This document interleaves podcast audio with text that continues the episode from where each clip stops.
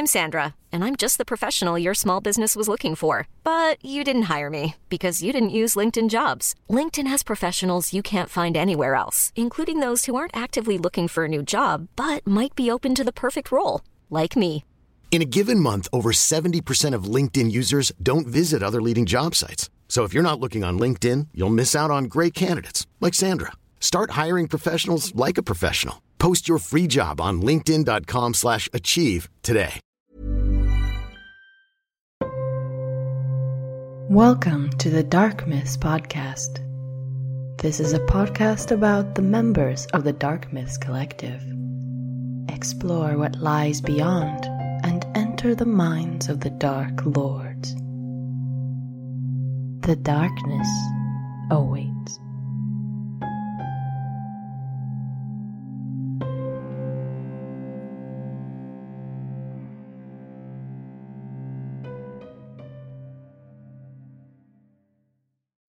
Greetings, listeners of the Dark Myths podcast. With you again is Kristaps Andressons, doing these interviews for you. They are fans of our show, and today we have Jordan. Hello, listeners. Yeah, that, I guess that's a tradition. We have other people besides Jordan on the podcast as well. And we have uh, we have multiple Jordans, so let's be clear. This Yeah. is uh, Jordan Bonaparte from Nighttime Podcast. Yeah, Harbor was last time, so uh, I, I hope to get to I hope to get to the point where we interview someone else besides Jordan's.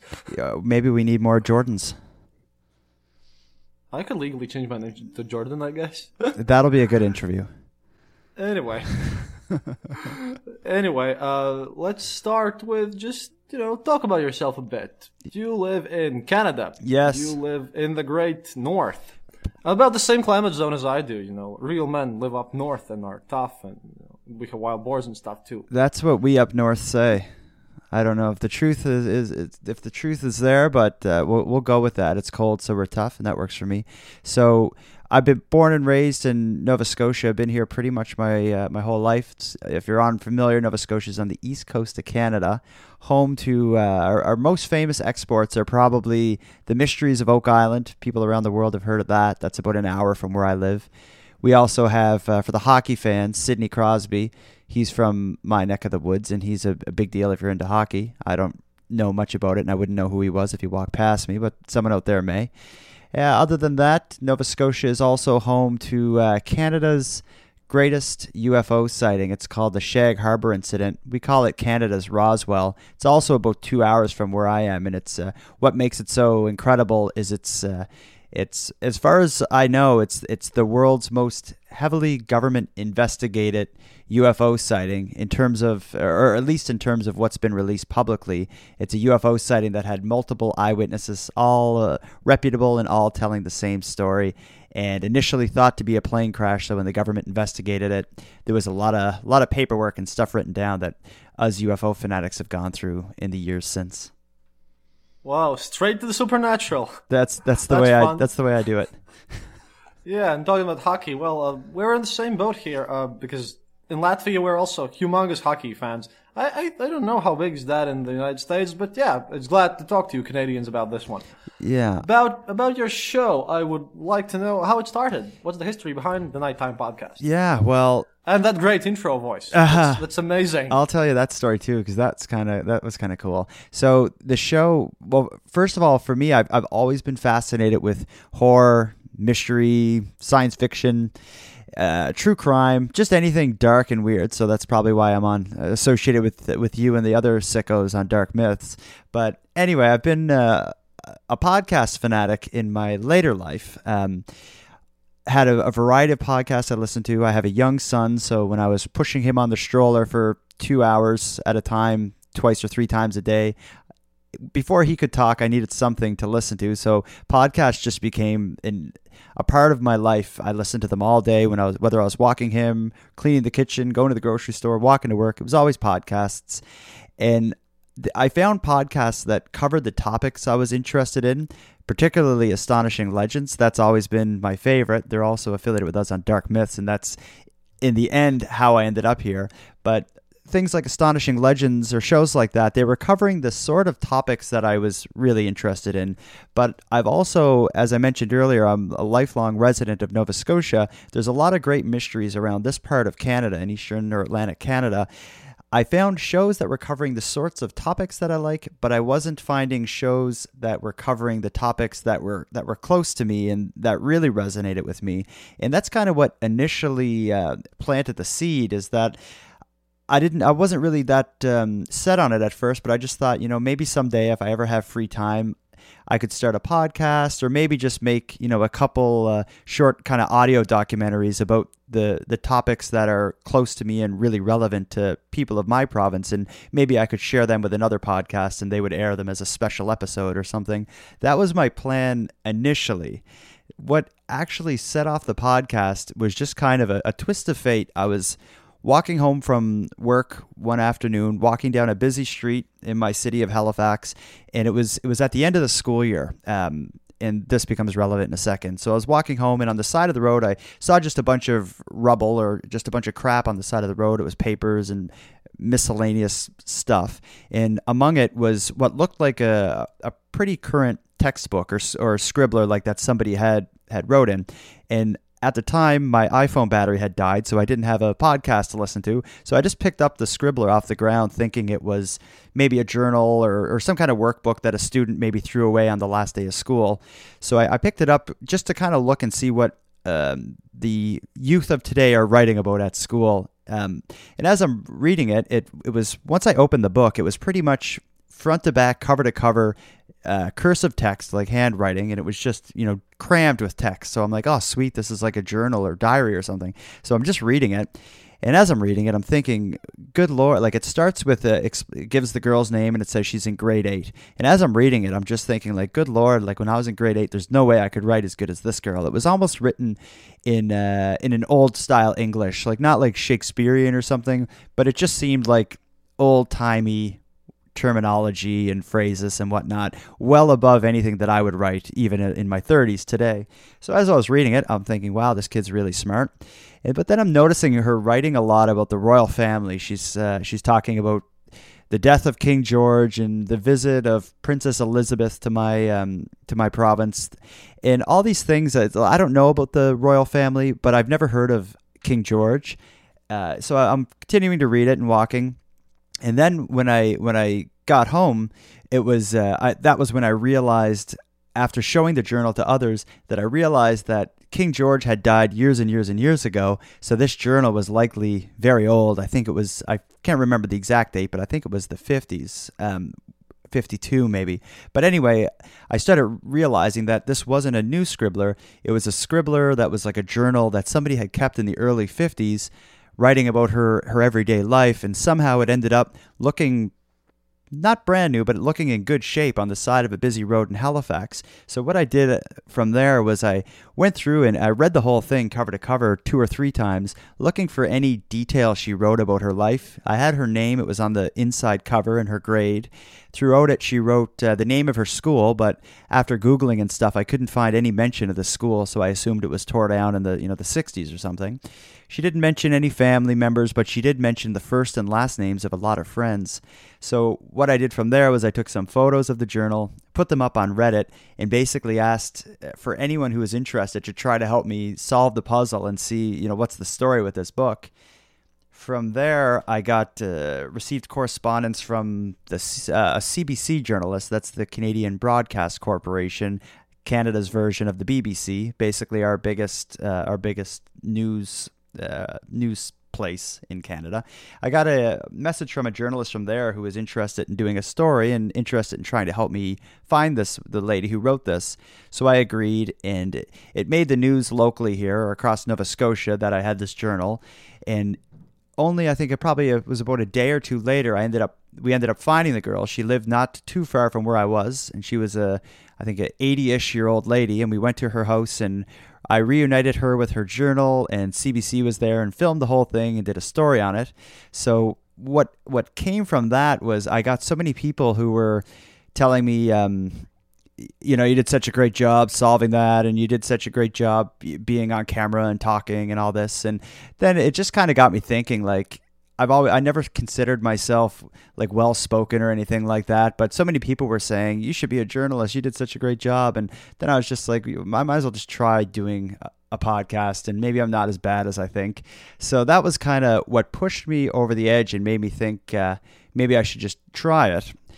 Then the last thing that fell into place, so it was kind of perfect timing, as all this happened with the the CBC coverage of me finding the journal. I was being interviewed by local radio stations and the newspaper and all this stuff. So I had a, a bit of buzz going on because of all that. But at the same time, my grandfather, who's now in his uh, his mid 80s, he's always had a story about a UFO sighting that my grandfather and grandmother had seen back in the uh, or had seen in the 80s he had never told any everyone in the or anyone in the family the entire story. But as all this was going on with the CBC coverage of me finding the journal, my grandfather at that point um, just decided to open up and tell me the whole story about the UFO sighting that he and my grandmother had. I filmed the whole thing on my phone, and thus the first episode was born of my show because that's really how I start. Is the my first episode is telling my grandfather's UFO sighting and my investigation into it. And as far as the the name and all that, that just I I needed something to release that first episode as and I with my young son that I mentioned, I only really had time to work on my podcast in the nighttime. So I call it my nighttime podcast rather than my nighttime watching movies or nighttime playing video games. I do a nighttime podcast. But totally understand this, this feel. I'm sure that many of, of our guys over there in darkness have similar cool stories uh, but I really was wondering because you have this specific intro with that extremely cool British sounding guy. What's the story behind that? Yeah, much like uh, when I found that journal, I went on Reddit. Um, when I was going to do a podcast, I was I had limited time to put it all together. Basically, I um, had my first episode done, which was the story of my grandfather's UFO sighting. I then was like needed a name. Came, I just thought up the first name that came to mind. Needed a cover art and a logo, so I just quickly did that. I did all this in a, maybe in a day or two. Then I needed an intro, and where my podcast was going to be, I, I planned to do a solo one with just me talking, just because I, with my son and everything, I don't have the flexibility to work around someone else's schedule. So I ended up with a solo podcast. But I didn't want my intro to be me talking because the rest of the episode will be. So I decided I'd like to get somebody else uh, reading something. So rather than bother all my friends, I went on Reddit. There was a um, there was a a subreddit for like voice actors, uh, and when I found that subreddit, I just put a post up saying I'm planning a podcast. Um, here's a little script that I'd like read for my intro. If anyone here wants to take a shot at it, just email me. And then I got probably within maybe a week, I got maybe 15 different emails of different people reading my script, and they all gave me permission to use their voice. Uh, I listened to the first 14, and none of them really did it for me. And when I got to the last one, and of the first 14, some of them were pretty professional, some of them were really bad, some of them were funny, some of them were just way too dark and like sounded like Halloween voices or something. When I got to the last guy, he sent me maybe a, it was maybe a two minute long clip, and it was the same guy. Uh, he's actually from Ireland. Uh, it was the same guy reading the script, but in different voices. And every voice seems very different. Like he, you could you could tell this guy was really good, and he um, of all the voices he sent, there was that particular one which is kind of high pitched, and it reminded me some like something from like a, maybe a detective movie or some or a radio play from like the 40s or something. And right away, I was just like, I knew it was perfect.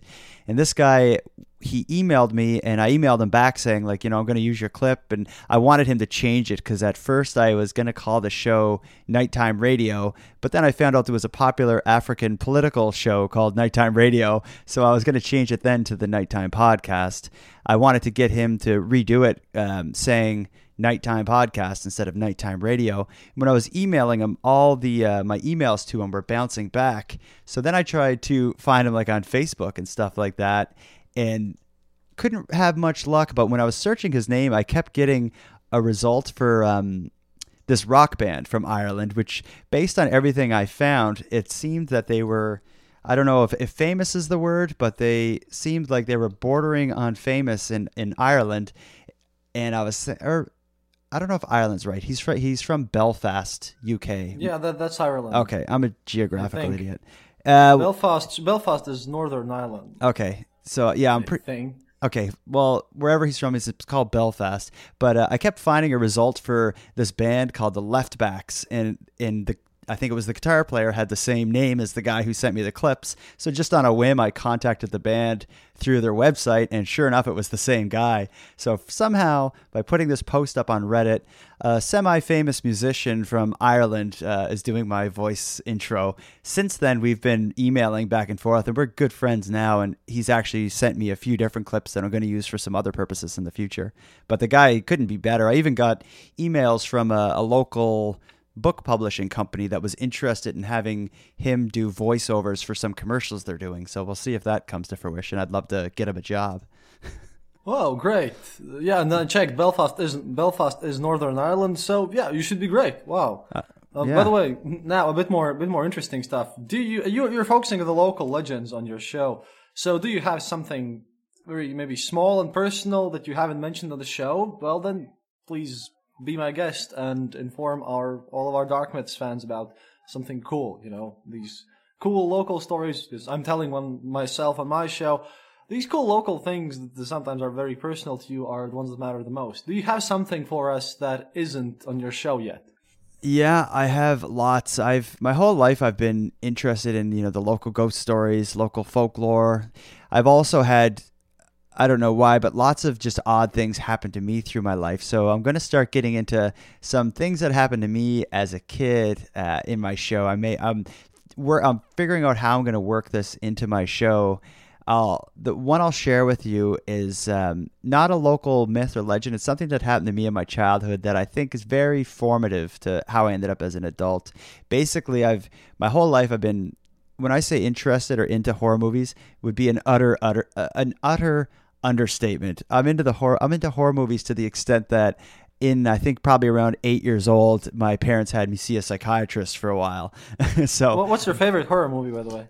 Uh, I like it all, but growing up, uh, it was Friday the Thirteenth, and I'll explain to you why because this is where the story, uh, how the story happens. So basically, I was as a kid, um, going back to maybe when I was six or seven years old. I lived in a small town in Nova Scotia, um, in this small town, maybe of 30,000 people, we had a big video store where you'd rent movies, but we also had a couple small, like family owned, um, mom and pa VHS rental places where you would go rent movies. And there was one very close to me called GNS Video. It was a small little movie store. It had a horror movie section that maybe had 100 horror movies in it and I would go in there every whenever I could. I'd go in there either just to look at the covers or look at the back of the boxes or um, or see what posters were up for what was coming soon. And of course, every weekend, pretty much Friday when I got home from or when my dad got home from work, he'd take me to the video store and he'd rent me four or five horror movies, and that's what I'd watch through the weekend,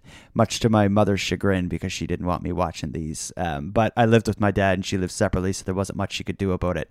So, anyway, um, I was always at this small video store that probably was about, I'm guessing, maybe 700, 800 square feet, not a big store at all. And it would be the kind of store that now in my adult life, I think that it, it, they were probably always on the verge of going out of business. It was a rundown store, never particularly busy. Anyway, I was probably six or seven, and I went to the store, and on the on the door to the store, they had a big poster. It was it was like Jason, like with an axe or something, and it was cover for um, Jason Takes Manhattan, which was a, a big Friday the Thirteenth movie where Jason goes to New York and kills a bunch of people. Anyway, they had a poster for that, and the text on it was like it was just like a white piece of paper with a marker, and somebody wrote on it, and it said Jason Voorhees will be signing autographs at this video store, you know, next Sunday from two to four.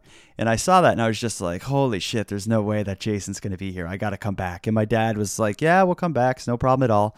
And I lived just just a couple doors, like a couple houses away from this video store. So anyway, all week I'm thinking about it. I keep going back to the store and I was asking the people working there, you know, is Jason coming? And they're like, oh yeah, it's really him. He's going to be here. You know, make sure your parents come with you, sort of thing. Because I was, you know, again, very young it finally comes to that Sunday where Jason's supposed to be at the video store from 2 to 4, but my dad had some other stuff going on. I don't know, he was off to work or doing whatever. So he just said, You can go over, just, you know, be careful. Because again, it's only a few doors away. So my dad's gone and does his thing. and uh, my brother was looking after me, my older brother. He stayed home, and I just went up to the video store alone. So I get there at probably 10 minutes to 2 maybe and there's already a crowd of kids three times my height i was probably six or seven everybody else there was probably 18 and so I just get in line with everybody else and I'm waiting, you know, for my chance to see Jason. And there's just this big man sitting behind a desk with the mask and the machete and a bunch of stuff surrounding him. But as I'm waiting, all the older kids just keep butting in front of me. So I was trying to get my chance to get up there, but as as I was inching closer in the lineup, more people would just come and crowd in front of me. And after about an hour and a half, people that were in the lineup behind me initially are, are long gone. So, you know, I've had probably the line pass me three or four times, people butting.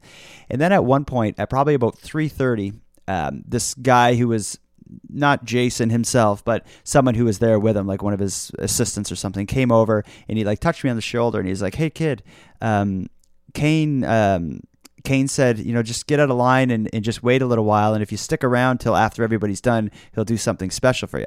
And the, the actor who played Jason, his name is Kane Hodder. He's now famous and he, he wasn't really at the time, I don't think. But anyway, so the, the guy told me, you know, just go off in the corner and just wait it out. And when everybody goes, Kane will do something special. So I did that. I go over in the horror movie section like I always do. And I'm poking around looking at the tapes. And as the crowd dies down and everybody goes, this guy who is looked to me like a giant, he probably weighed 600 pounds and he was probably 12 feet tall. He came over and he just touched me on the shoulder uh, and he's just like, "Hey, kid, uh, I noticed you waiting around and I saw everybody butting you. It was, you know, it was bothering me to see that happen. So I'm glad you stuck around. Come on over to the table." So he brings me over to the table with him, and of course it's it's Jason or Kane Hodder who plays Jason. And what he did, uh, there was a couple people who worked at the store and a few people just milling about. But he he sat and he talked to me for a while about uh, Friday the Thirteenth and making Jason Takes Manhattan, and told me all about the makeup and special effects. And he was showing me he had like a, um, a photo album, and he was showing me pictures of the behind the scenes stuff. But then there was also a guy with like a Polaroid camera, and you could, I think you could pay a couple dollars and you could get a picture with with Jason. So uh, he had that guy take some photos of us. I didn't pay or anything because it was just I didn't have a cent on me, uh, being a little kid alone at the video store. Uh, so he would he put the mask on the real Jason mask in the movie on me, and he h- holds like the machete to my throat.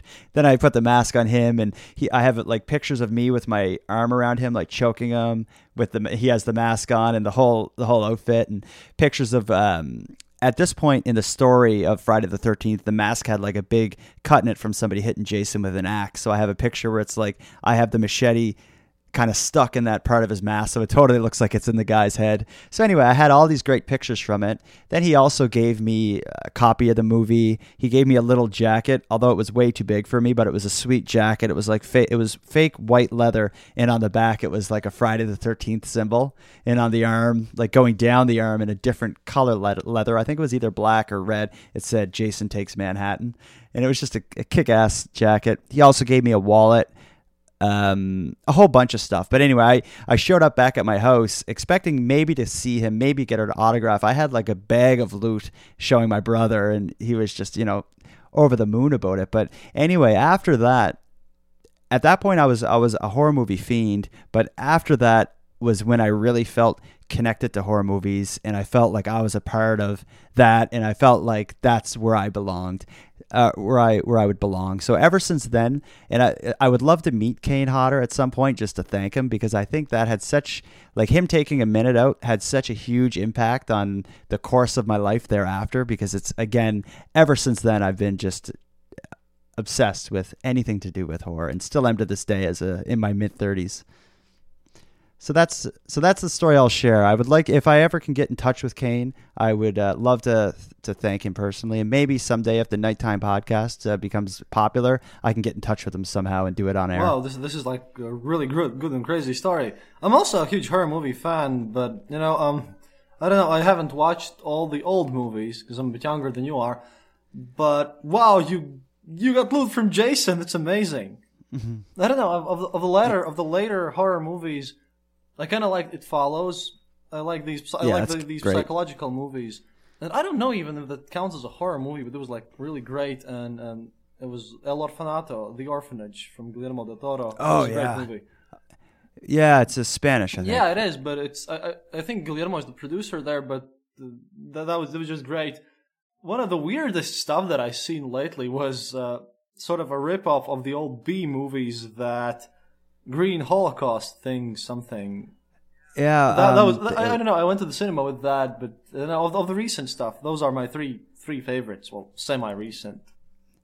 yeah, the the yeah the the one you mentioned, Green. Hell, Oh, I I, don't of- know. Green Hell, something something. Green Hell. I Yeah, don't it's by I think it's Eli Roth. Oh, yeah. who, who did that? it's about these hipsters. Yeah, I've been wanting to see that. I've uh, I'm really into the '80s stuff, and it doesn't hold up well. Like if you're younger than me, it's it's hard to watch it. Uh, go back and watch. It's not all of it stands up, mainly because the the production is it's completely different look movies back then, and even the pacing and the characters and stuff. I'm just uh, don't want to sound like a sicko, but with with the '80s stuff, I like the slashers where it's just the you know the 15 kids and uh, 15 teenagers end up somewhere. Three of them have, uh, or three groups of them go off to have sex, and some lunatic with an axe uh, makes them pay for it. I like that style. Um, that's kind of. I I kind of I kind of really like from those movies, The Thing. Oh yeah, Oh man, this, that's a that's a classic in, in my Yeah. I, I love the thing. Um, it follows is great. It follows is one of the best that I've seen in a long time, and it was also done on not a small budget, but it was it didn't require any massive effects or anything or any you know huge actors or actresses or something. It follows was just all tension and all mood, and it was the music was great, and I found it, it really stuck with me. I watched that. uh, I was homesick from work with the flu, and I saw that on Netflix, and I ha- had heard people say it was good, and I was I was blown away. I've watched it probably three or four times since. Wow. No, What I really don't like about horror movies is those uh, jump scares. When the horror movie has nothing but jump scares, then it's like, oh come on. That's bullshit. It's it's just it's cheap. Um, if if I was to recommend a horror movie to someone, most people have seen have seen this, but I love the Blair Witch Project. I'll watch that any day of the week if the if Blair Witch is on. I'll sit and watch it. And I know that the the whole found footage genre is is played out and crappy. For ninety nine percent of the movies within that genre are crappy, but Blair Witch is just to me is just uh, is very cool. It's the equivalent of like you know, going out and getting um, some greasy Chinese food. That's how I feel every time I watch Blair Witch. I'm Then, just like, but yeah. I have the movie for you if you're into slasher flicks. It's a Norwegian movie at that. okay, It's cool. called Dead Snow. Oh yes, I've. It, it- You've seen Dead Snow. yeah, you'll have a hard time recommending a horror movie to me because I'm a. I've watched them all, uh, but Dead Snow is is the. I'm, I'm trying. I'm trying to pull off my obscure Norwegian stuff for you, man, and you've seen it. you passed the grade for horror movie fans. yeah, Dead But yeah. Snow is the cool uh, Nazi zombie flick. I love it. I, I really like the, the, the why why you should see this movie for our listeners. There's a scene in this movie is ultra violence. Utterly, it's a complete slasher flick. Secondly, there is a scene in the movie where the lead characters grab a sickle and a hammer, and they cross them while yelling and running towards Nazi zombies to chop them up, while a really upbeat music music plays really loudly in the background. Yeah, it's pretty cool. Uh, and a Nazi zombie is an incredible villain because everybody hates Nazis, and zombies are just like the the brainless enemy that served so many movies so well. To make a Nazi zombie, nobody can fault you for killing a Nazi zombie. Yeah, they just they just go all out. There's a, a Do you, do you play also some horror video games? Maybe how do you like that medium? Yeah, I've um I like I like horror video games. Starting out with Friday the Thirteenth for regular Nintendo. Uh, I still I'll still play that today if you if there's an online emulator. I played it uh, not too long ago. I love the uh, speaking of Nazi zombies in Call of Duty, the Nazi zombie mode and all that stuff, where the waves of zombies are coming. I can get right into that. I wish if I had more time, I'd be way more into horror video games. But I love all the Resident Evil games, especially Resident Resident Evil Four. Um, love Silent Hill, but really for me, for video games, my uh, the the be all end all for me is Fallout. I love the Fallout series, Fallout, um, Fallout Four, uh, Fallout Three. That's Dude, uh, if I'll have a dog, I'll name him Dogmeat. uh yeah. for me, it's We're on the same spot here. I have played Fa- my favorite Fallout is Fallout 2 because that was my one of the first even role playing games I was into, and I played that like insane amount of um, insane amounts of times, and I gave myself some challenges. So I beat the game with a character named U with just the letter U, nice. uh, who had an intelligence score of two, charisma score of two, and like lock score of two. His traits were jinxed and gifted. That's why because two. And tag skills were speech, uh, speech barter, and science. Nice. And I only used the basic spear, and I beat the game with it. Because that's that's why Fallout's were so great. You could do a lot, and the atmosphere was great, and I like all this retro futuristic look. Yeah. You know what? I've, I've noticed that a lot of, oh man, we're we're some sort of bunch of sick people on Dark Myths, I presume. A lot of us are geeks, metalheads, horror movie fans, love post-apoc stuff. We have now, yeah, we have Troy Halwell's whole his podcast about horror stuff. It's it's amazing. Yeah. Oh yeah, but talking about horror, now it's the fun part. Read us your favorite one-star review My favorite one star review of uh, of your show. Uh, yes. You know what? I haven't. Rece- luckily, I haven't received a lot of one star reviews. Uh, let me see what my worst is. I've gotten I've gotten one really long and then a bunch of death threats. Uh, well, your show is a little more charged than mine. Um, it's hard to get mad at uh, at coverage of UFO sightings. Although I've I've covered a couple missing persons cases and some true crime stories that were a bit more controversial than the paranormal stuff. Uh, let me see if I got much negative here. Okay, uh, while we're finding this, uh, my favorite show of yours is actually about the missing people. Okay. Th- those those are the most fun because my editor and girlfriend Alice, she's really obsessed with, with that stuff too. And the most favorite missing missing story ever on the planet Earth, I think, is the Elisa Lam story. Mm, hmm The Elevator. That's insane. Yeah, that's a, that is a crazy case. I hadn't covered that. Someday I I may, but I covered a case that it was one of my first episodes. The the missing person's name is Emma Fillipoff. She's still missing. She went missing in Victoria, BC, very close to where Elisa Lam went missing, in under fairly similar circumstances. Basically, Emma's last known sightings were also caught on on video, and she was doing some odd stuff. She was uh, one video of her is she's in a convenience store. She buys a uh, people call them burner phones, like a temporary cell phone. You can like put some money on it and throw the phone away when you're done, sort of thing. She bought one of those, and then she went to leave the store, but instead of leaving, she stood at the door and she just looked out the window back and forth, kind of like she was waiting for someone, but she was pacing around a little weird. And she did that for I think about 10 or 15 minutes before she finally left the store. The next video is her at a library uh, doing something similar. She's leaving the library, but rather than leaving, she just stands at the door looking around, being weird for 10 minutes or so, finally leaves. Um, and then she um, what what's really strange about Emma's case is that she was living in Victoria, BC, but her mother was living in Ontario. Uh, in the days leading up to Emma's disappearance, she kept phoning her mother in distress, saying, "I want to come home. I need help getting home. Buy me a plane ticket, mom. You know, I'm in. I'm having a bad time." So her mother would buy her a plane ticket to to get her home, but then the next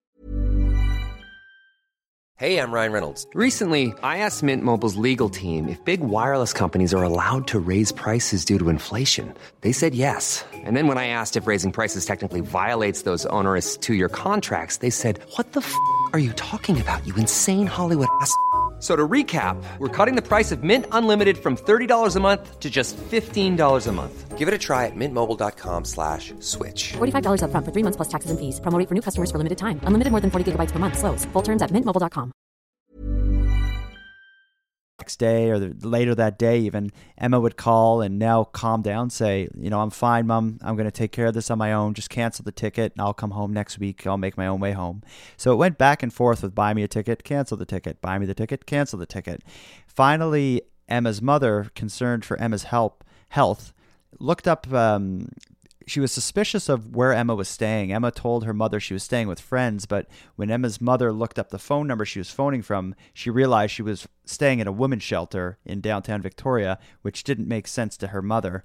Her mother now realized something was seriously wrong, so rather than buy Emma a plane ticket, Emma's mother bought a plane ticket to go to where Emma was staying, hoping to just, you know, check on her to make sure everything's fine and help her daughter do whatever had to happen.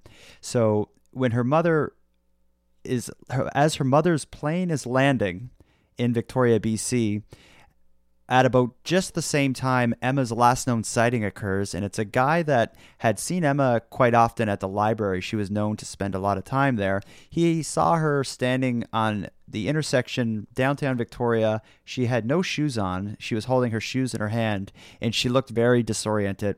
The guy approached her and said, "You know, Emma, you recognize me? Is everything okay? What's going on?" And she talked to him pretty much in gibberish. Um, he was at. She asked him, "You know, just stay with me for a little while," and and she was just saying really puzzling stuff. He could tell she wasn't drinking and didn't seem to be on drugs. She just seemed very disoriented and confused. So he ducked out and um, went into a coffee shop and called the police, all the while looking out the window at her. Um, he told the police, you know, you got to check on this girl. Something's up. So the police come. As the police start talking to her, he leaves and goes on his way. The police are said to have talked to her for about 30 minutes and they tried they offered her help and offered to take her somewhere. She declined, so the police had no choice but to just leave her leave her on that intersection without her shoes on cuz I guess just being weird isn't enough to get arrested or whatever. So they just left her there and she is never seen again. Her mother again shows up her mother missed her by probably about a half an hour, and she's never been seen since. And it's an absolute mystery what happened to her.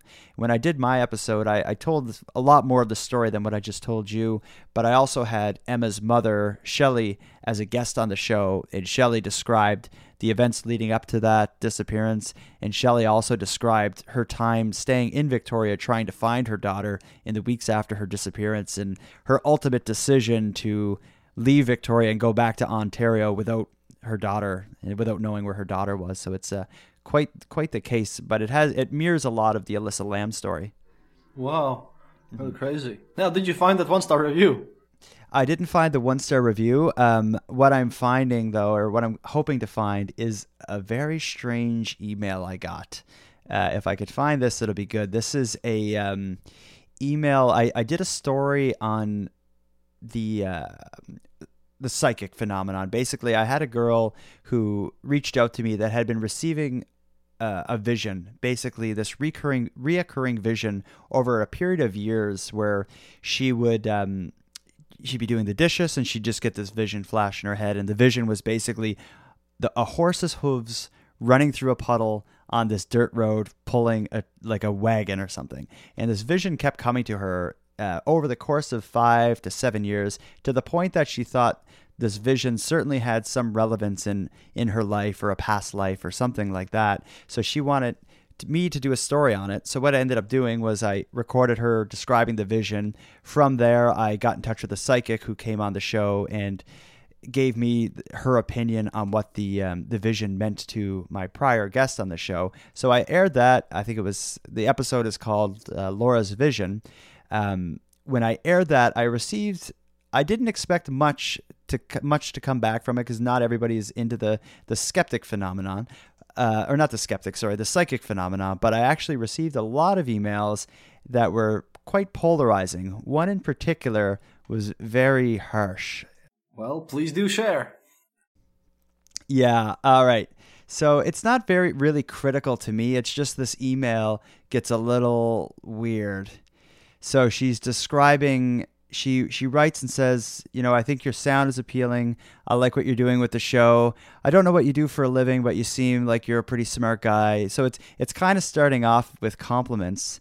Uh, she talks a bit about some opportunity I have for advertising, and she's giving me some advice on what I could do to get advertising. And then everything's going great, and then she says, "I don't want you to receive this as a negative. I don't want you to receive this in a negative way." Uh, three dots, then a space. And then it says, I'm Christian and believe that people are sincere when they say they speak to the dead. Tell the future, read cards, auto writing, and everything else in the paranormal category, but they're messing with Satan himself. He's capable of sending his demons to appear and say things to you that you wonder how it could be anything but a true supernatural experience. This is very dangerous to allow this exposure to the dark world. In the Bible, it says he's the father of lies, and once you open the door and allow or invite it in, you're at grave risk. You've chosen your God who, will, who you will follow. A lifetime here on earth is nothing compared to eternity in the Bible or is nothing compared to eternity. In the Bible, it says for us to guard our hearts and minds. Yes, the subject matter is intriguing, but I fear there may be devastating results. Please understand this intent of my note to you. I'm not insulting you or insinuating you remove this type of material from your programming, but I would delete that episode because you're talented, and I think it would be a shame for something terrible to happen to you. I don't know. It just looks like she was like really, really just cares about you. Yeah, it's just uh, that was one of the first emails that I got that kind of freaked me out. Do, do you not find it? It if you receive, I guess you get stranger emails. When I got that email, I was a little put off. Well, uh, it's not about the strange emails, about this subject matter. Or you know, well, there are a lot of quite devout people over here in the east parts too, uh, especially when it comes to the Orthodox Church. Yeah, a lot of them kind of take this stuff very literally.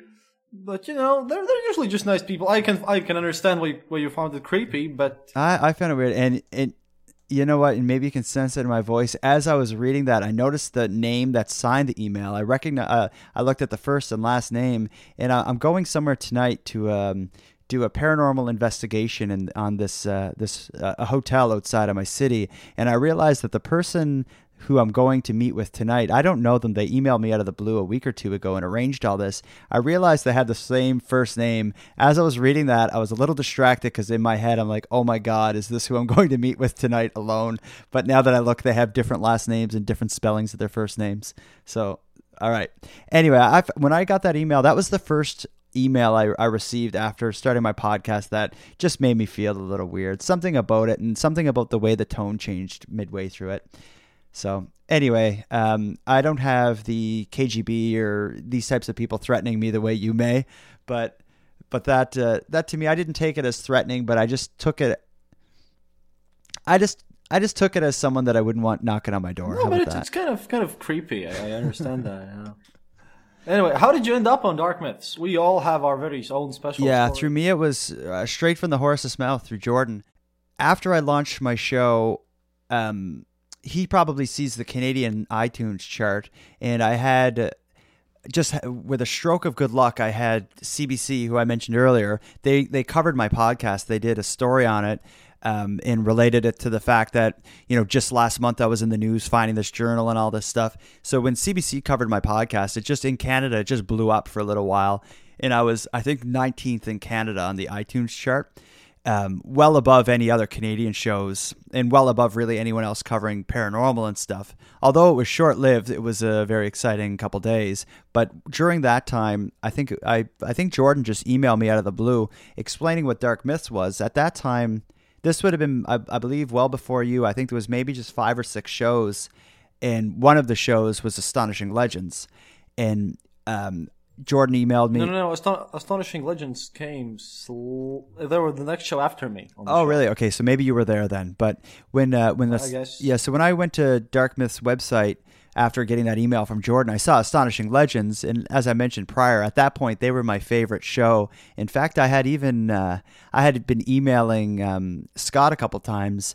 or, or just writing to him Twitter. And I really liked his episode on Oak Island. I I visited Oak Island and I collected some rocks when I was there, and I emailed rocks and Oak Island keychains to Scott and Forrest as a as a gift for or as a thank you for their Oak Island series. So when I saw that Dark Myths was affiliated with Astonishing Legends, I got in touch with Scott Philbrook and said, you know, what's up with this? And he said everything has been going great. So I agreed to join, and that's pretty much it. And my show, since joining Dark Myths, my uh, listenership has gone up probably a hundred percent, and I think a lot of it is just all of us working together, uh, promoting each other's shows. Uh, especially for me, what's been a big benefit is working with Astonishing Legends. I had them as a guest on an episode of my show, and I think they they plugged it on social media and a lot and all that. So I think a lot of their listeners uh, were interested in the topics I was covering as well. But that, that's how I got. That's how I ended up here. Oh, that's like really great uh, because know all this all this community and uh, our listeners should understand that the fact that uh, we just amateurs talking to each other. This is the greatest part about Dark Myths. I mean, I can we can just write up to Scott Philbrook and just poke him, and he'll most likely respond. Yeah, and same with uh, Daniel. Uh, is it Bolelli? Bolili? Yeah, Daniele Bolili. I just did an interview with him, like on my oh, for my own show, not for this one. Yeah, but uh, we'll, we'll get him here as well. I think. I don't know. Yeah. once once, Jor- once Jordan relieves me of my duties as the local journalist. Uh-huh. yeah, no, it's it's cool. So you get to rub elbows with the stars. Ah, man, I don't know. I'm Well, what? Well, we we are in a. I I guess we're in a bit of a different weight category here, but what I really like about your show is that it really covers the local stuff, and that's really important for me because my show is also born out of this desire to tell the story of my people, tell this tell this local story, mm-hmm. tell tell this story of, of the Soviet Union, and your show is all about this Halifax and and this central area and where you live around like Nova Scotia. Mm-hmm. So, so that's that's really great. I, I think that's the most interesting part of this because when you look at the gigantic picture, you sometimes can't see the really important details, the really fun tiny things. What do you think? Yeah, well, I, I think that's exactly right. For me, covering local is, for one, way, a way to differentiate myself from all the other podcasts that cover the paranormal and mysteries. By me covering local stories, for one, it gives me um, access to or or better access to the sites that I'm covering. Like for example, with just to use Astonishing Legends as a as a comparison, although they're a much bigger show with much better hosts and much better production than I have, but they Oh man, no, you're you're a great host. Oh yes, thank you, Kristaps. Uh, but they, uh, when they cover a story like they just did that series on the Somerton Man, they can't go there and knock on the door or meet with the people who are players of these stories. For me, I'm covering stuff local, so I can go, uh, I can go visit the sites I'm covering, and have a, a much better, um, much better access to to to the players to the story. So that's that's one thing. Second thing is the stories that I'm covering, although are very important to me and I think they're great stories, when you look at all the mysteries around the world, they don't show up on the radar. So because of that, I'm covering a lot of stories that other people would not have covered or maybe had never heard of. So somebody who's into astonishing legends that checks out my show, I'm probably covering stories that, you know, has would never have showed up on the radar at all, like some, you know, bizarre serial killer in northern New Brunswick that they had never heard of, for example. They would know about Ted Bundy and these types of people, but they wouldn't have heard about the things that happened here. Oh, and about serial killers. Before we started recording, uh, Jordan told me his great stuff that he's working on, which left me with, with open mouth. Uh, open mouth. Actually, it's it's just stunning. Could you could you please repeat that for our audience? Just a little teaser about what's your what's their next episode going to be. Yeah, so th- I I really hope this show comes out before that. Uh, well, it's going to be. It may not be, but people who listen to this, I keep all my back catalogs on nighttimepodcast.com or on iTunes. But my my next story is a story that in Atlantic Canada, where I come from, um, everybody knows this case. Everybody knows every detail about it, and generally, everybody has someone in their family that was touched by this case in some way. It's the story of his, his name is Alan Legere, but people call him the monster of the Miramichi. He's he's uh, Atlantic Canada's by far most infamous serial killer. He was active in the late 80s, and basically the story of Alan Legere I'm telling is a two-part series, and my my guest is on the show is the then editor of the local newspaper, which is called the Miramichi Leader. The guy who's on my show, his name is Rick McLean. He again was the editor of the local newspaper as this all happened, so he was there for all every step of the way as the story unfolded. He's since wrote two um, two of the two books on the case, one of which is a Canadian bestseller called Terror. Basically, the story of Alan Legere is this: um, small town New Brunswick. The area is called Miramichi. This guy, Alan Legere, grew up uh, on a, the wrong side of the tracks. He grew up in a broken family in a rough, poor neighborhood. Had a very um, uh, off his life was off to a very rough start, and he basically very early on started a life of crime. Mainly, it started with uh, break and enters and burglaries and a lot of theft. But he also seemed to be uh, a budding peeping tom. He would get a kick out of what he called creepy crawling, and that was basically breaking in someone's house and just messing with them while they slept. He used to break into a house, and this was when he was a young man, around 17, 18. He would break into a house to find a woman and try to take her underwear off while she slept, and he was quite good at it and quite successful. So this went on, and he was in and out of jail his entire life, but the real problem started when he was around 35 years old. He got out of jail after a series of break and enters where he pretty much robbed every second house in the city and got busted for it. When he got out of jail, his then wife sold everything that he owned and that she owned, and she fled the, the the area to try to get away from the beatings that he regularly put on her when they were together. So when he came home, he was left with nothing. Everything he owned was gone. He had nowhere to go. So he decided for one final score, and it was going to be a robbery along with two other guys. He was going to rob a store um, that was that was a, a mom and pop operation by two um, by a couple in their I think early 70s. When they shut down their store, they returned to their home, which was like the just on a on the same lot of land as the store in the backyard. Basically, was their house. Alan Legere and the two others went into the into the house, pretty much kicked the front door down, um, and beat and sexually assaulted the woman.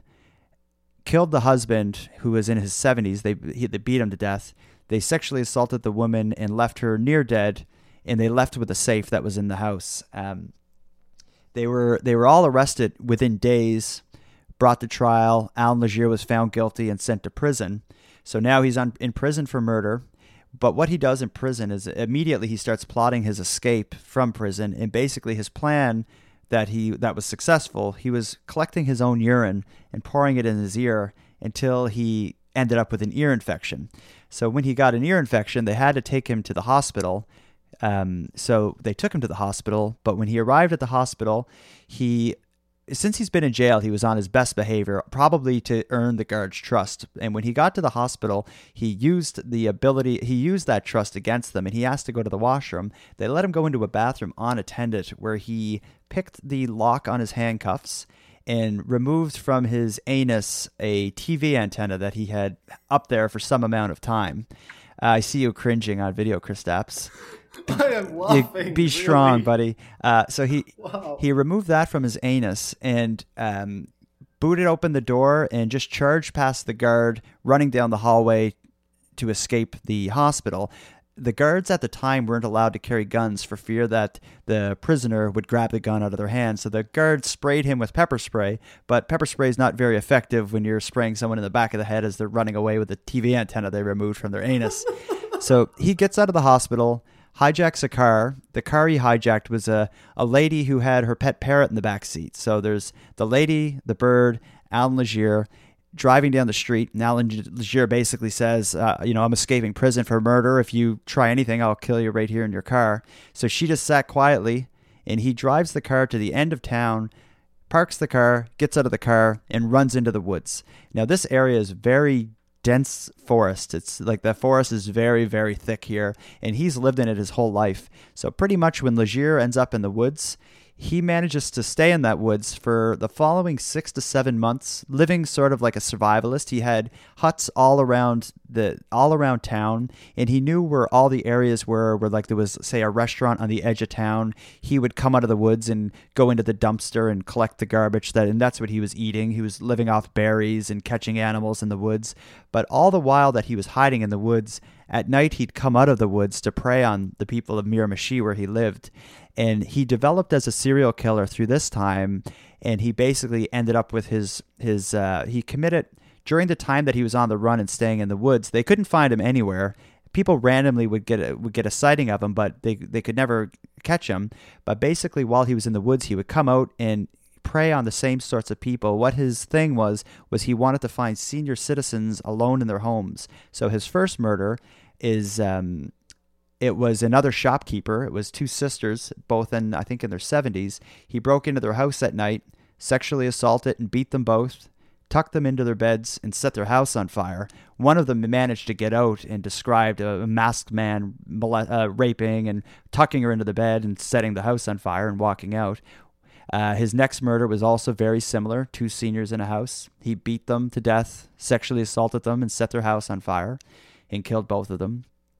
His next murder, and this is the murder that really struck fear into the community, was he um, broke into the rectory of the local church uh, and beat the elderly priest to death.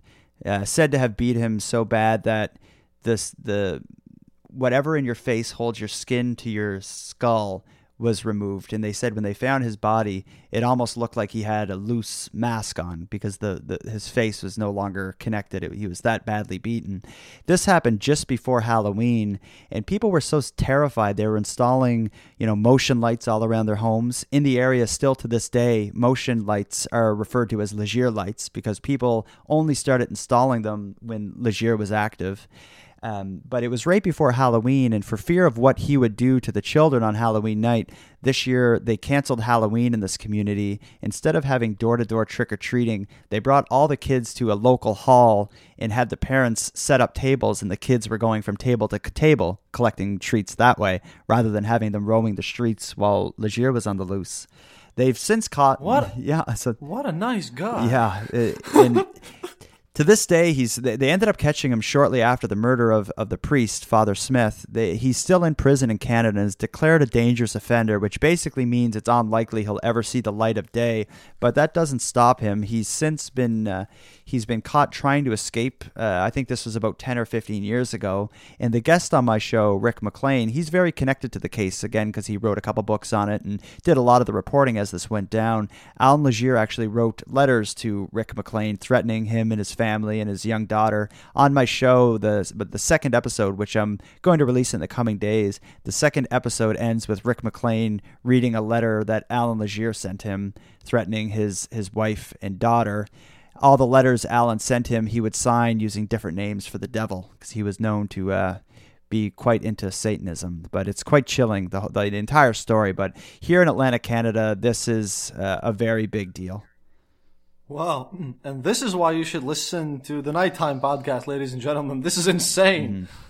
I mean, I mean, just imagine this: you're driving through the road, and then and a man runs to you and says, "I just pulled an antenna out of my rectum. I will kill you if you don't do what I say." Yeah. What the hell, man? Yeah, it's Wow. it's terrifying, Wow. and and the whole Your ability to get these stories is just surprisingly great. Yeah, well, it's these are things that since I was a kid, I interested in things that have happened locally. I have, if you look at my bookshelf, I have a whole section that is local ghost stories, legends, crime, and I just I collect those books. I'm always at used bookstores, so I'm always looking for books about things that have happened here. In fact, I don't know if you can see on my camera, I'm holding a book about Alan Legere right now. It's Here's- called Terror for the listeners. Yeah, that's written by Rick McLean, who's my guest. There's the scumbag right there. So yeah, that's what's coming next for me. I'm looking forward to it. It's part two of of a series. I'm hoping that part three materializes. I've been in touch with Alan Legere's ex-wife, and it's just a matter of her agreeing to talk to me, and we'll see if that happens. Wow, you're really you're really deep about your sources. Uh, well, now on the bit bit less serious part. What's your favorite beer? Um, you know what? My favorite beer is coconut water. I don't drink a lot of beer. I I don't like anything that's carbonated. If I was to drink a beer, I drink something really light. I hate to say it. This is probably going to let everybody down who listens to this, but if it was like if someone had a gun to my head and they're like I'm about to shoot you, pick one beer to drink before you die, I'd probably be like Bud Light. or maybe I would say uh, do you know what Miller Genuine Draft. It's like it's like water with a drop of beer in it. I like that. I'm more if I'm if I'm going out for a drink somewhere, I'll I'll get. Here's how I like it, and it's, it's I'm gonna sound like a snob, but I want in one glass dark rum, eh, pure dark rum with no ice cubes or anything, and, a, and in a separate glass just water, and I just add a little bit of water to the dark rum, and I drink it like that. No, that, that's that's how I drink whiskey. man. Okay. pure whiskey without ice, and then you just add a teaspoon of warm, mostly lukewarm water. Because uh, people actually who work as bartenders have gave me this advice that adding tiny amounts of, of, of lukewarm water just brings out the aroma there. I, I don't know why it works or how, but apparently it kind of works. Yeah, well, that's I don't know how I even started drinking it like that, but that's uh, I don't drink often, but when I do, that's my preferred way. I don't like anything carbonated. You won't see me drinking pop. For me, it's coconut water or juice that I've watered down. But I'll I drink enough coffee to feed an army. I think. Oh, podcasting works on coffee, man. Oh my gosh, yeah, and it's it can be to a fault because I'll tell you, my number one criticism of my show, yes, for a one star review, I couldn't find one of those, but multiple times my biggest feedback that I get that's negative is that I uh, I talk too fast, and it's it's uh, a conscious thing where I'm trying to slow down as I go, but. I think what it is is I'm I just get so excited. I'm always covering things I'm interested in, so I'm excited and talking about it. And I'm probably legally impaired with the amount of coffee that I have pumping through my veins. Wow. By the way, what's your script work? How much of the show is scripted and how is just free flowing? Well, it's um I- I guess the majority of the parts that are just me talking are scripted. Like I'll, I'll write down. I usually will start with an outline of how I want the story to flow. From there, I'll kind of write the script around it. But I try to incorporate a lot of either guests or interviews, and all that, of course, is not scripted. So if I was doing like this this story on Legere, let's say, I did an interview with Rick McLean uh, by phone, which is about an hour and a half long. Then my episode actually telling the story of what happens is scripted and it's me talking, but throughout it, I'm playing clips of my interview with Rick McLean to kind of elaborate on the different points that I'm making. Uh, so that's that's unique to this one. I have some episodes where I write the whole thing down and I could I could release it like a blog entry, but instead I just read it. I don't prefer to do it that way, and I try to avoid that. I only do that if I can't get in touch with a guest that's really relevant to it. So it's it's a it's a mix of everything. I, my favorite is is the interviews and having somebody tell a story that they're an eyewitness to. Like for example, I did several about UFO sightings, and I had the actual witness tell their story rather than me you know writing it down and reading it. But it's just it's it's and i'm sure you know all about this. It's hard as a solo podcast host as to how you get the story out because i don't have someone to having a conversation with. It's hard to just talk to a microphone without scripting The editing is easier though. oh yes. Because I'm, I'm I'm doing both now. I'm on Lesser Bonapartes too, and I've I've noticed that that's actually easier to record an episode for for that show, but the editor for that one, uh, Yeah, definitely. Um, but anyway, I do a lot of scripting, and that's kind of inspired me. Now, I'm I'm hoping sometime in the future, if I can find the right story, I'm hope I'm gonna let it just happen. But I want to find the right story that I decide to cover for my podcast that just takes off, and instead of making it a podcast, try to try to write a book. I've been sponsored by um, a local book publishing company a, an episode of mine in the past so i have a bit of a relationship there so i'm hoping sometime in the next maybe two or three years to find the right story and try to write a book wow, I hope you really succeed. Um, I asked this to other Jordan, and uh, this is one important question: Which other Dark Myths podcast would you recommend people listening to? Not yours, because yours the not. we're we're still talking to the nighttime podcast host Jordan Bonaparte Bonaparte Bonaparte. What's your surname?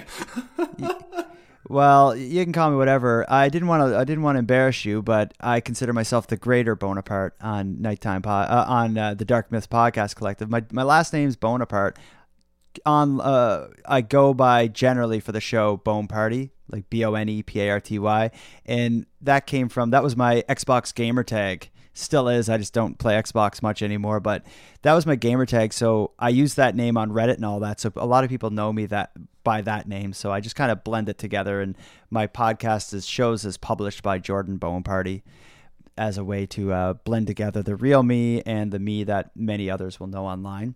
Uh, my favorite, aside from my own show, it's I guess I'll have to say Astonishing Legends. I talk about them constantly. Anyone I know that mentions they're interested in podcasts, I tell them about Astonishing Legends as like as the go-to show. For me, it represents the high watermark of of podcasting. I think the production's incredible, their research is incredible, and them as hosts are world class. They could uh, Scott and Forrest could talk about anything, and I'm going to listen to it because they're just they're great guys. They're hilarious. They're super smart, and they're just likable. Um, so, uh, uh, astonishing legends for anyone who doesn't know it, you're missing out big time if you don't listen to that.